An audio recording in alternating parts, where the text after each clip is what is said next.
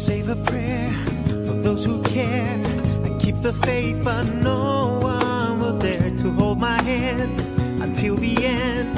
When all the pieces fall into place, my body's weak, the mind is tired, but there's a fire that heals deep inside. I close my eyes and stretch my soul to gather up the nerve to carry on.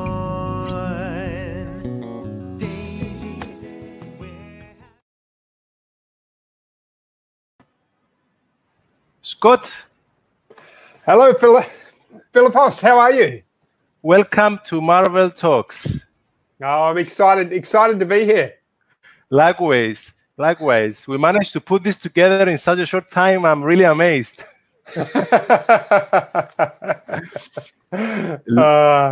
Nothing like the spur of the moment.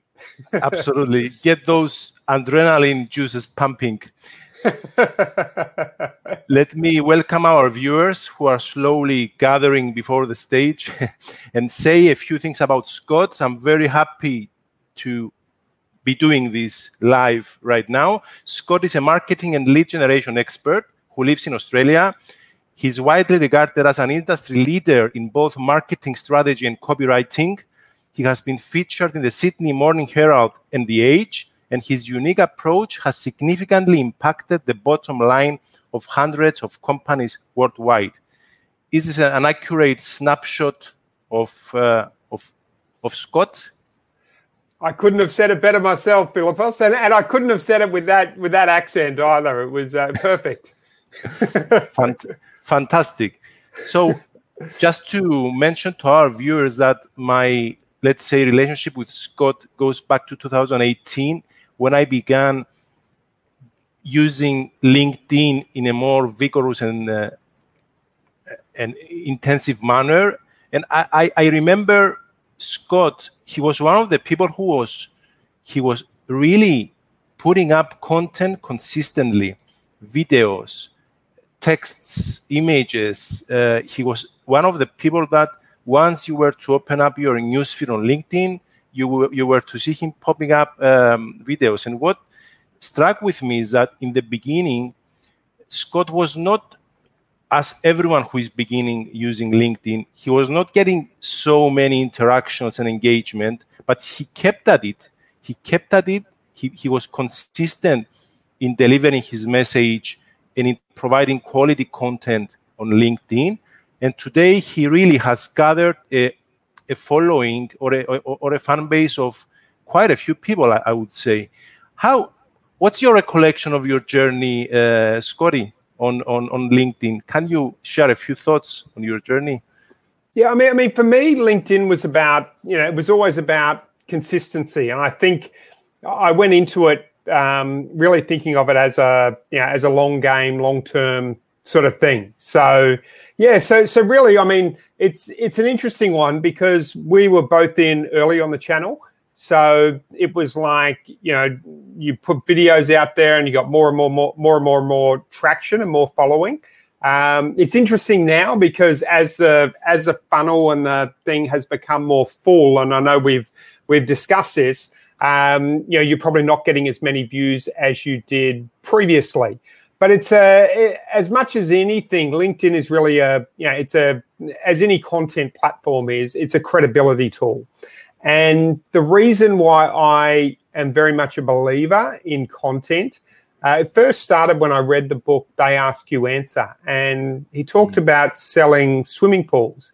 And he said if the normal conversion rate in that industry was 10%, but he found if he could get someone to absorb 30 or more pieces of content before the sales meeting, the conversion rate jumped up to about 80%. So that to me was like, and it's probably different for every industry. It's not necessarily 8 times for everyone, but it just goes to show, the more trust there is, the easier it is to make the sale. How is trust developed? It's via content. You're more likely to buy from your mum than you are a stranger on the street, for the reason that you've got trust. Now, I'm never going to have as much trust as someone's mum, but you want to move up as far away on the trust pendulum from the stranger on the street and as close as you can to the trust that a mother has with their child. That's the way I look at it from a content perspective. That's a great analogy as well. The mother-child. So it's a beacon of keeping you on the track of where you want to go. I mean, you can never build perfect trust with business, but you can work towards achieving the best that you can. And what I wanted to ask you next is, because as you have said, organic growth on LinkedIn is going down, which means the content that we post does not get so much traction than it used to be. How and personal branding and increasing your brand awareness is not something measurable, right? Like direct marketing, like having email lists. How would someone know that being consistent in their brand message promotion, being consistent in how they leverage and how they use LinkedIn will give them results? Is it something that is given? Is it something that, do you need a leap of faith? How do you know that by being consistent you will generate benefits from, because you need time, you know? Content generation needs time, right? Yeah, I mean, I'm more of a fan, and I haven't done this perfectly, but I'm more of a fan of the hybrid model, which is particularly if you get in early on a platform, and that is to pull people across to your email list, to a webinar, to something as quickly as possible. Because if you're getting 1,000 views, let's say, on a video, and you can pull and you can get 5 people to subscribe to your newsletter or 10 people or 2 people or whatever that number is. If you can pull them across to a newsletter or a webinar or something where you have control of the platform, that's far, in my view, that's far, far more powerful than just relying on the platform to take care of it. Because as small business owners, most of us aren't, we're not Coca-Colas, or we don't have an unlimited marketing budget. So it's far better if we can pull them across, and then if we've got a methodology to then turn that from a view into an actual sale through some sort of a sales funnel process. I think the hybrid model is probably the most effective for most of us.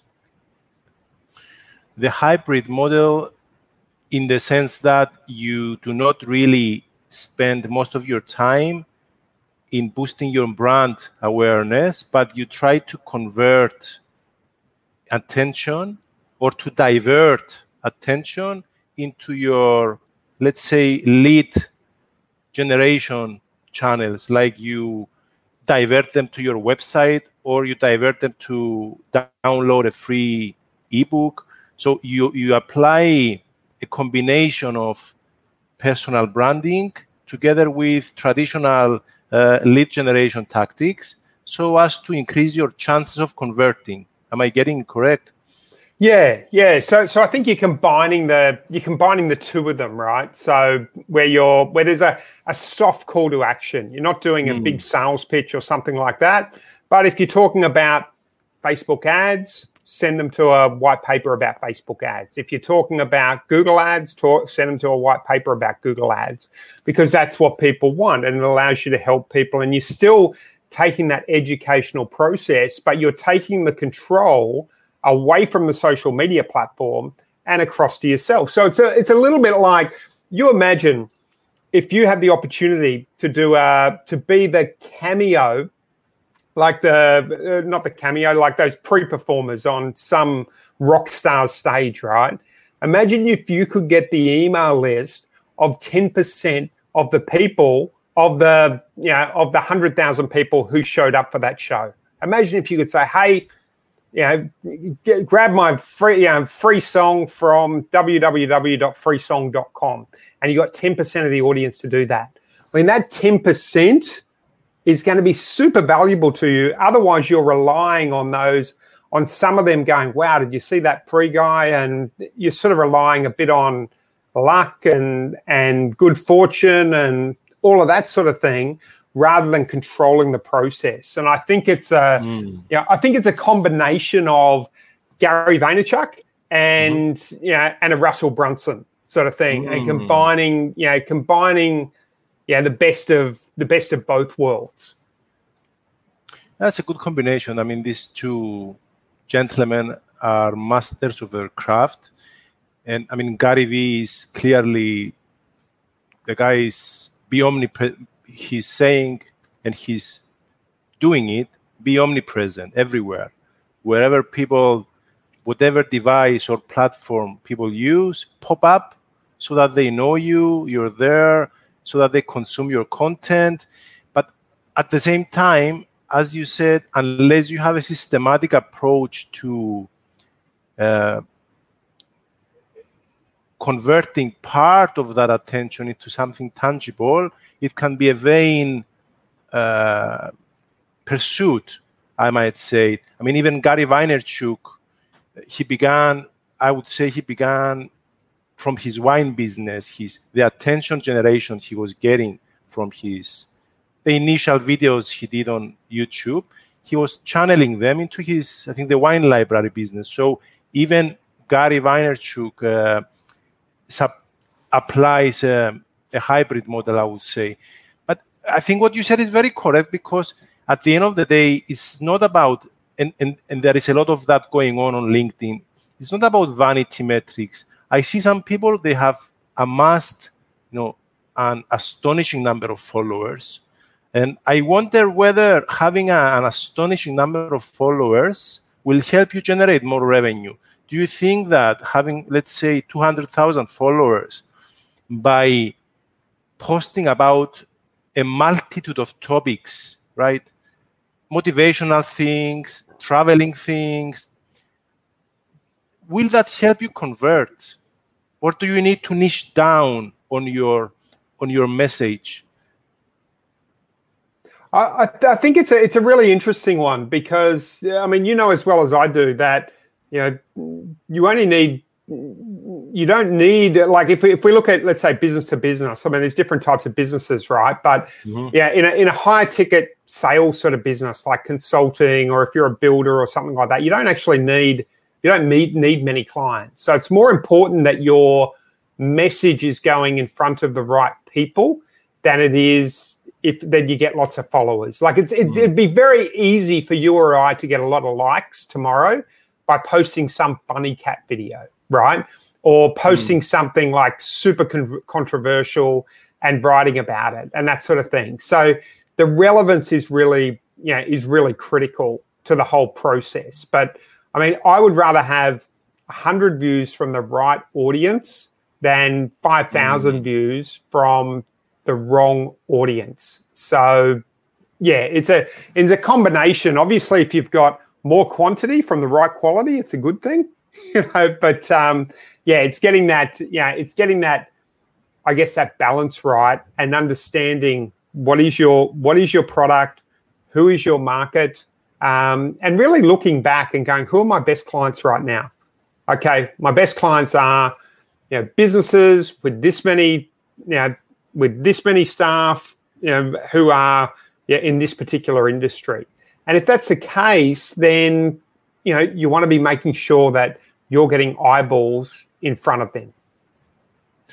So I think from what you say, it is more important to have a specific type of prospect or customer in mind, so as to focus your attention in qualifying and converting them, than consuming yourself in ways of generating massive amounts of attention, which could potentially even lead to confusion, I think. I mean, if you are only intention on LinkedIn or whatever platform is to do whatever it takes to gather people from all walks of life on your newsfeed, then the question is, what do these people think about you, or how do they perceive you?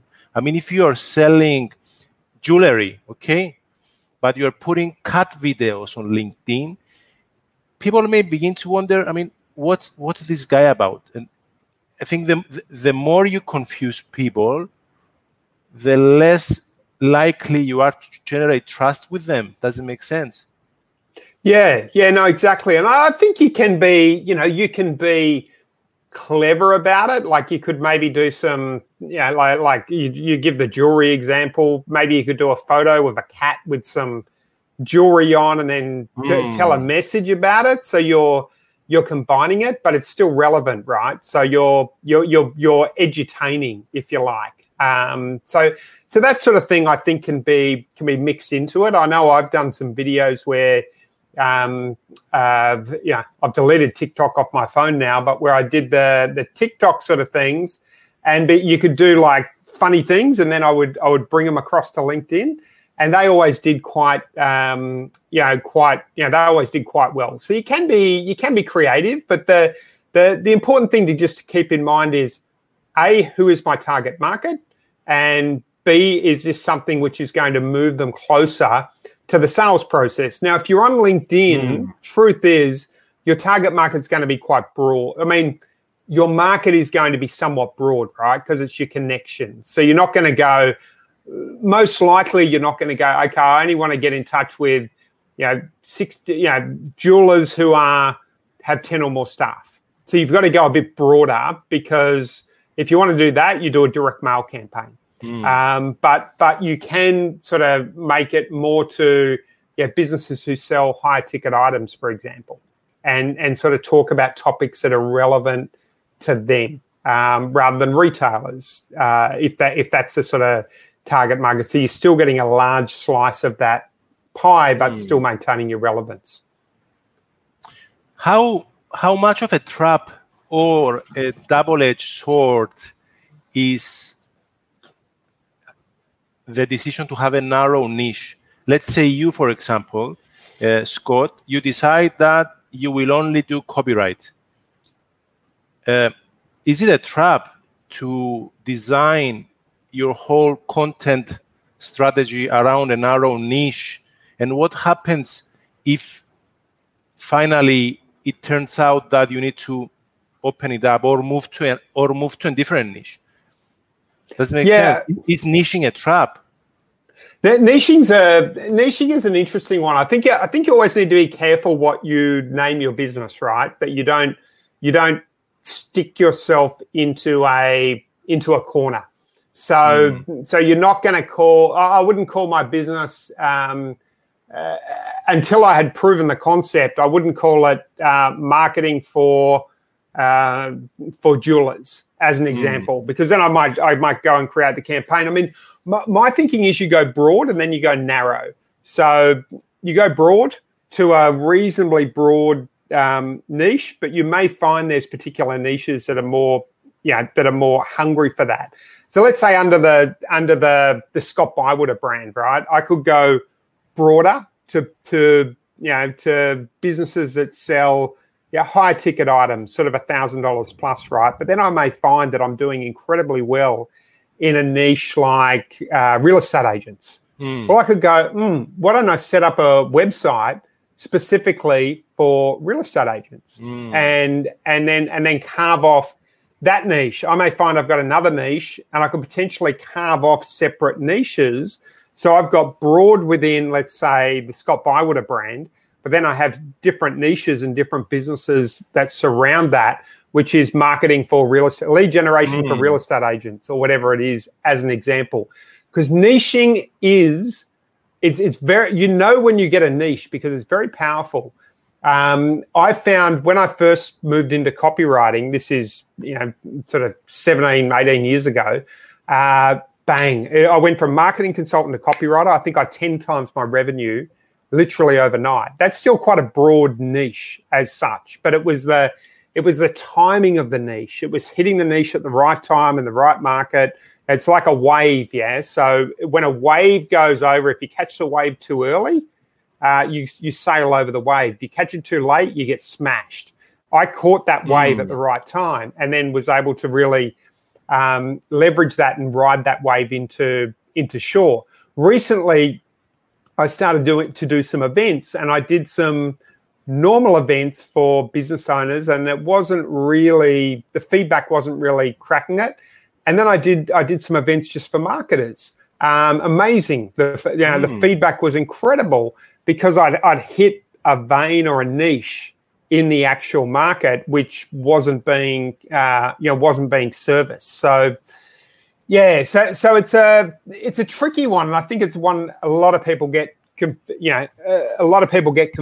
with. But it's I think a really good book to read about niching is like the Blue Ocean Strategy. And I like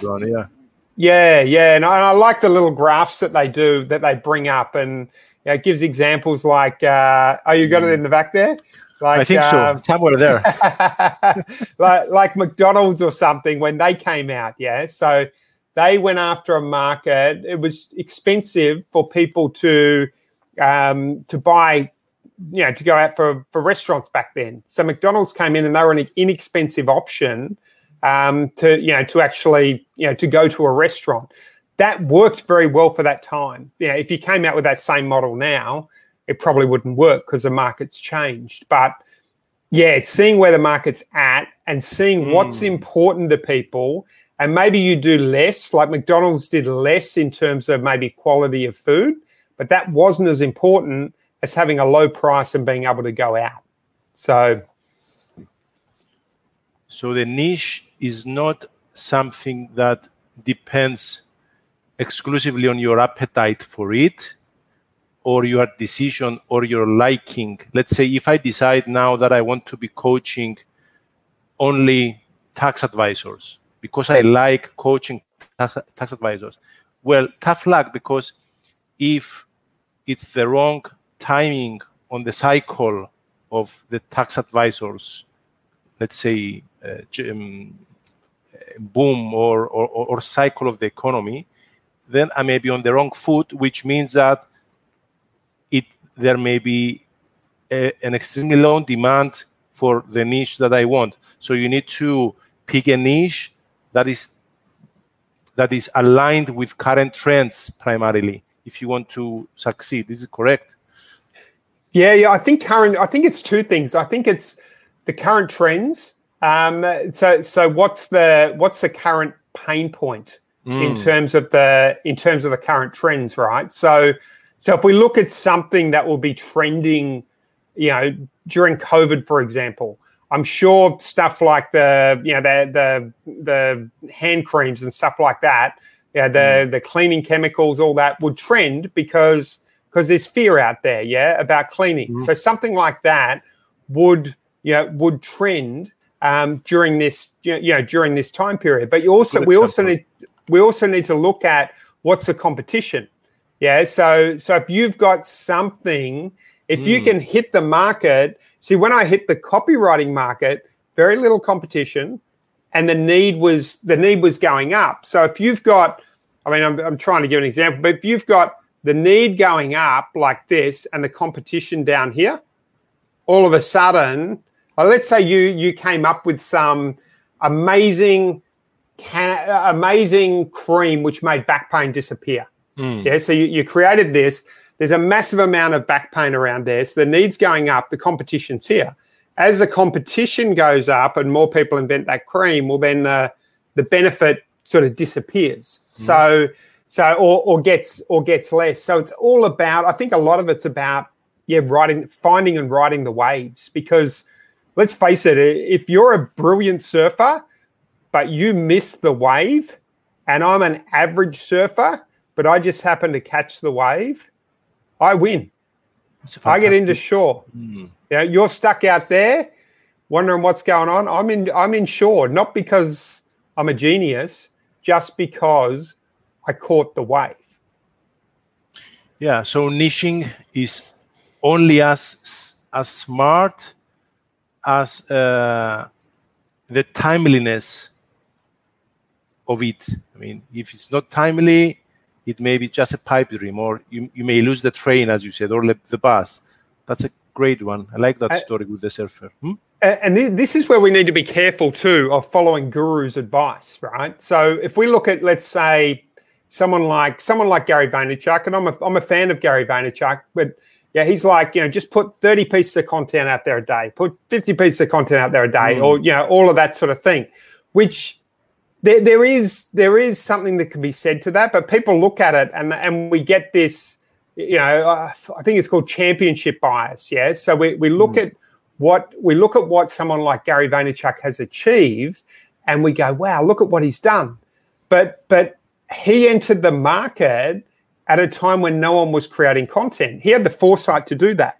Mm-hmm. But it's a little bit like let's say when I hit the copywriting market back then, I thought I was a genius because I hit the market at the right time. Mm-hmm. You know, if I was at the same stage and I hit it now, I do not believe I would have the same success. You know, if I was at that skill level and I hit the market now, because the market's changed. So when we look at someone like Gary Vaynerchuk, we go, wow, I'm going to do exactly what he's done. Yeah, too late. And there can be some success to that. But he's providing advice potentially that won the game 10 years ago.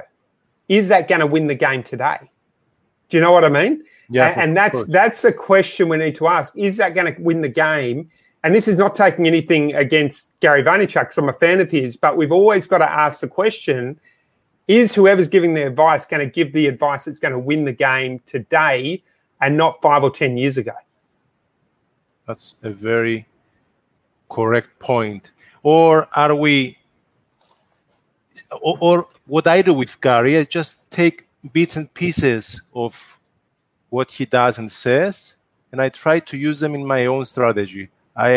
Trying to be a new Gary V is as vain as trying to be the new Coca-Cola, as you said before.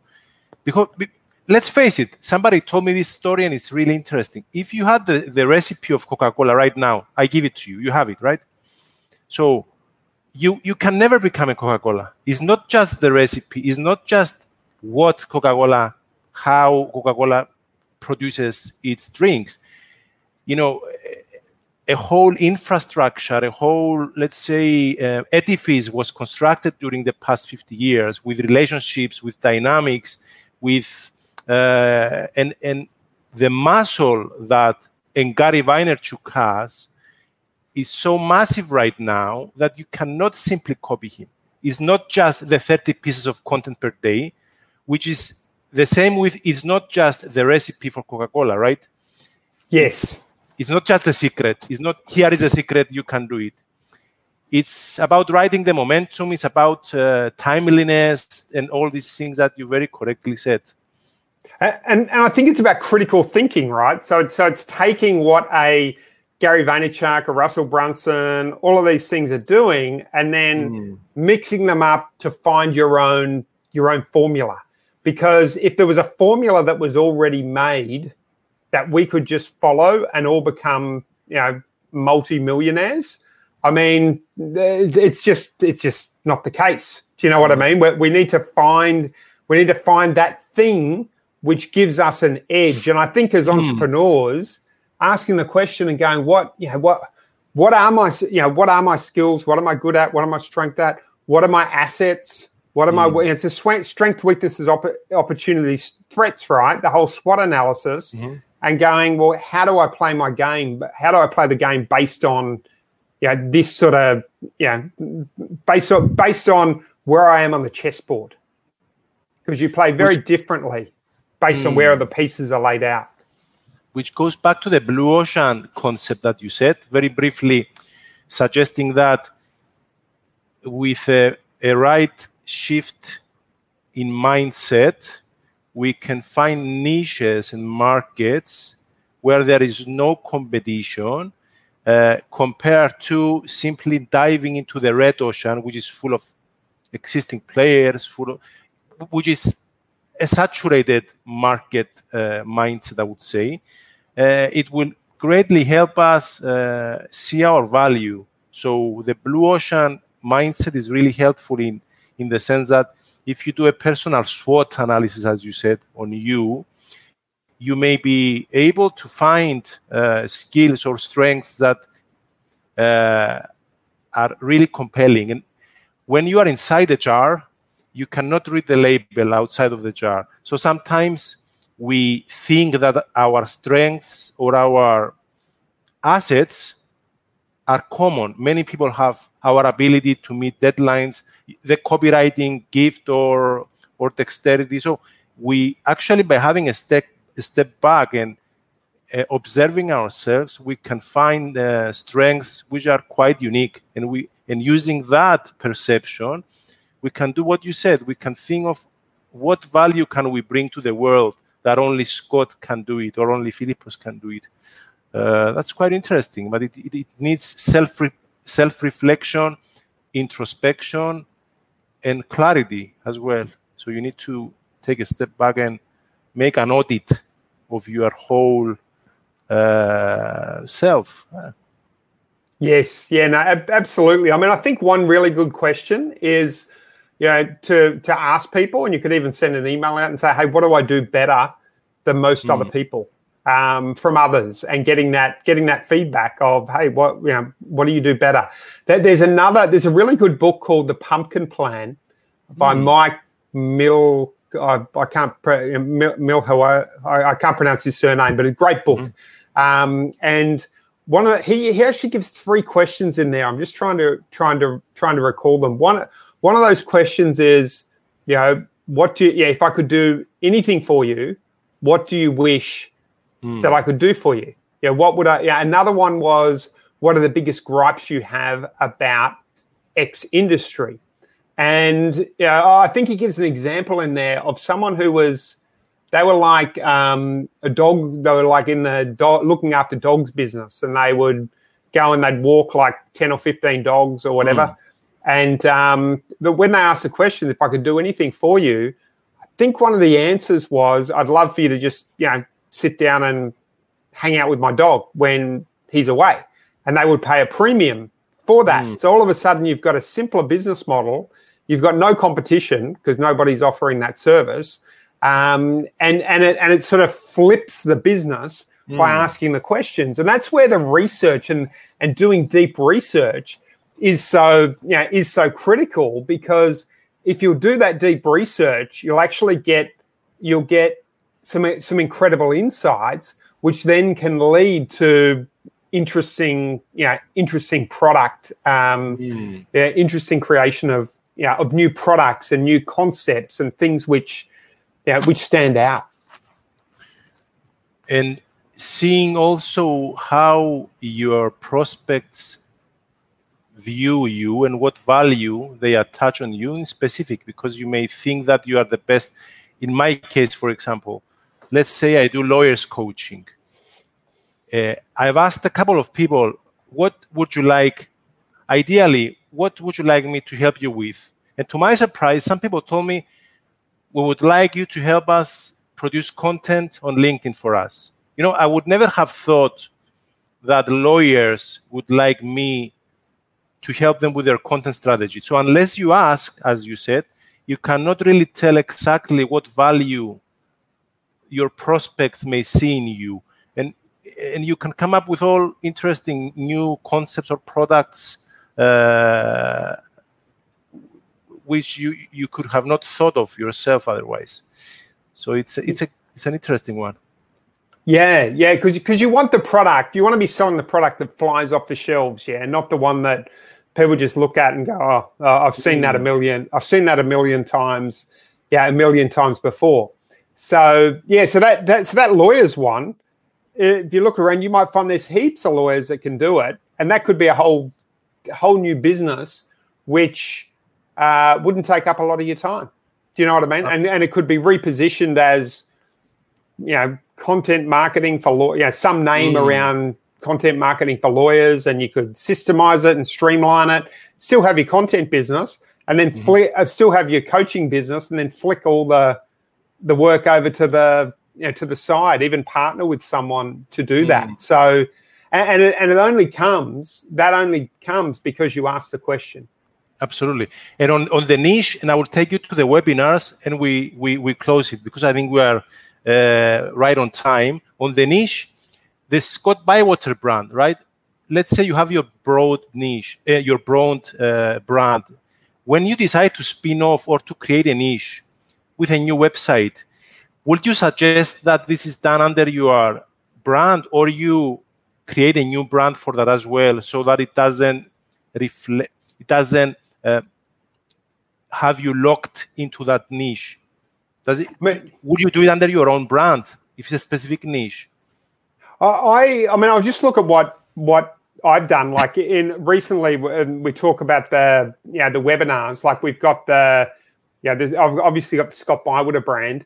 I've partnered with someone, and we're running some things for a brand called Event Filler. So they're two different brands, right? You've got one is a Scott Bywater brand, and the way I see it is there's no reason why, like let's say Philippos, you couldn't have logos on your websites to all the other brands. Do you know what I mean? Like you've got a content marketing, like hypothetically. You've got a content marketing brand.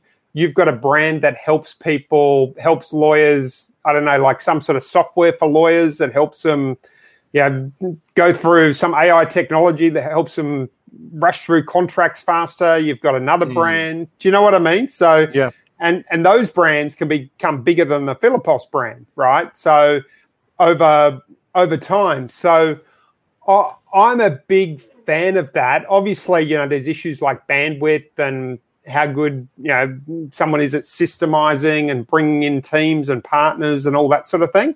But I like that as a concept, because then you're known as as maybe the expert for lawyers or the resource for lawyers, but the separate brands are sort of offshoots of that. Okay. And moving to the last bullet I have on webinars. I see you're big on webinars, and you are also organizing. You have one coming up, or several, I think. Yeah. So we're running some. We've been running some webinars. And if you go to, I think it's Event Filler. I can put the link in the page later. I think it's eventfiller.com/Scott-webinar or something. But the reason I'm such a big fan of webinars is, really, it's just speed, yeah? So it's the speed of trust building.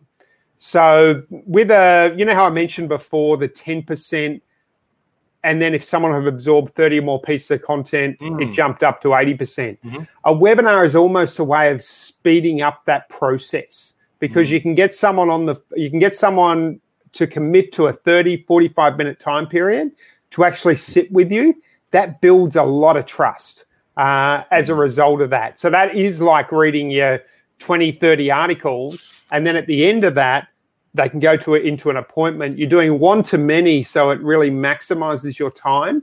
But then people go into an appointment. So by the time they're in that appointment, your chances of closing that sale are much higher, just because you have provided more content, more value before they jump into that sales meeting. So it's a little bit like, I've had an email list for well over a decade, and sometimes you'll get phone calls. You'll be like, I've been getting your emails for like 2 years. Do you know what I mean? And it's like they're really easy to sell to, just because the trust is there. And the webinar is like a way of speeding up that process, if you like. So it's like videos on steroids. In what sense? That a video, it's a much better representation of the service provider. It shows his character in a more direct way than a post or a text, whereas a live webinar and the opportunity for people to interact with the brand or with the service provider can, as you said, and it makes perfect sense, it puts the trust building process on the highway. So it's like the It's like the more you tell, the more you sell, right? Is an old copywriting sale. The more you tell, the more you sell. So in a 2-minute video, you can sell so much, and that works for a LinkedIn platform, right? Because if you had a 40, I mean, I think you can only do 10 minutes, but if you had a 40-minute video, probably nobody would watch it. But then if I can sit down with you at a bar and go, hey, Philip, I've got man's, give you a really quick idea and say, you know what, I've got to run. But if you want to find out more, here's a ticket to an event I'm running next week. That's basically what it is. You go on LinkedIn, you go, hey, Philippos, here's a ticket to an event I'm running next week. And you go, oh, you know, you're running an event on how to make pergolas or whatever, or how to build a pergola. You're like, I'm interested in that. I'll come along to that, you know, to that 1 hour event and check it out, sort of thing. Okay. It makes sense. And the last question, isn't the whole video or live webinar idea a bit of a double-edged sword? So let's say that I am not a pleasant personality, or I radiate negative energy, or I am not I am not really competent in verbalizing my thoughts. So is it something that people should consider, that instead of such tools helping them create more business, actually it can harm their brand by not being able to have a positive impact during these initiatives? Well, I think it's a case of know thyself, right? So it all boils down to that. So it could be that you're not comfortable in front of the camera, whatever it is in terms of your personality type. If you're not comfortable doing videos, do text or do audio or do you know what I mean? I don't think there's any one size fits all to all of this. And likewise, webinars aren't the only answer. Like, one of the things, you know, which can work really well is just doing lead ads. And if you're great at sales, run lead ads and jump on the phone, and you can get started in like 24, 48 hours. Do you know what I mean? So there's all of these sort of things which, it's knowing yourself, knowing your business, and playing the chess game based on the pieces you've got, based on where the pieces are on the board. I think that's really important, rather than going, find me a good, I mean, don't get me wrong, formulas and systems and all that sort of thing can be very powerful, and it can be good to model what's worked and what hasn't and all that sort of thing. But we also need to, you know, tailor it and customize it to, you know, to knowing ourselves and our business is really, really critical. Fantastic. Scott, we are right on time. I would just invite you to say to our viewers, what's your future plans? I think you are you have a webinar coming up soon on webinars. Is it correct? Webinar on webinars, yeah.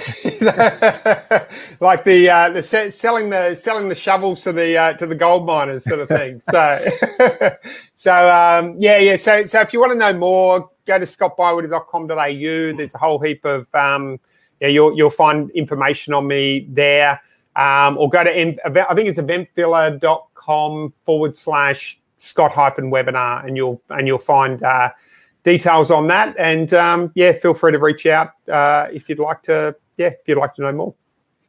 Thank you for being a guest, Scott. I'm very happy that we finally managed to sit together and do this.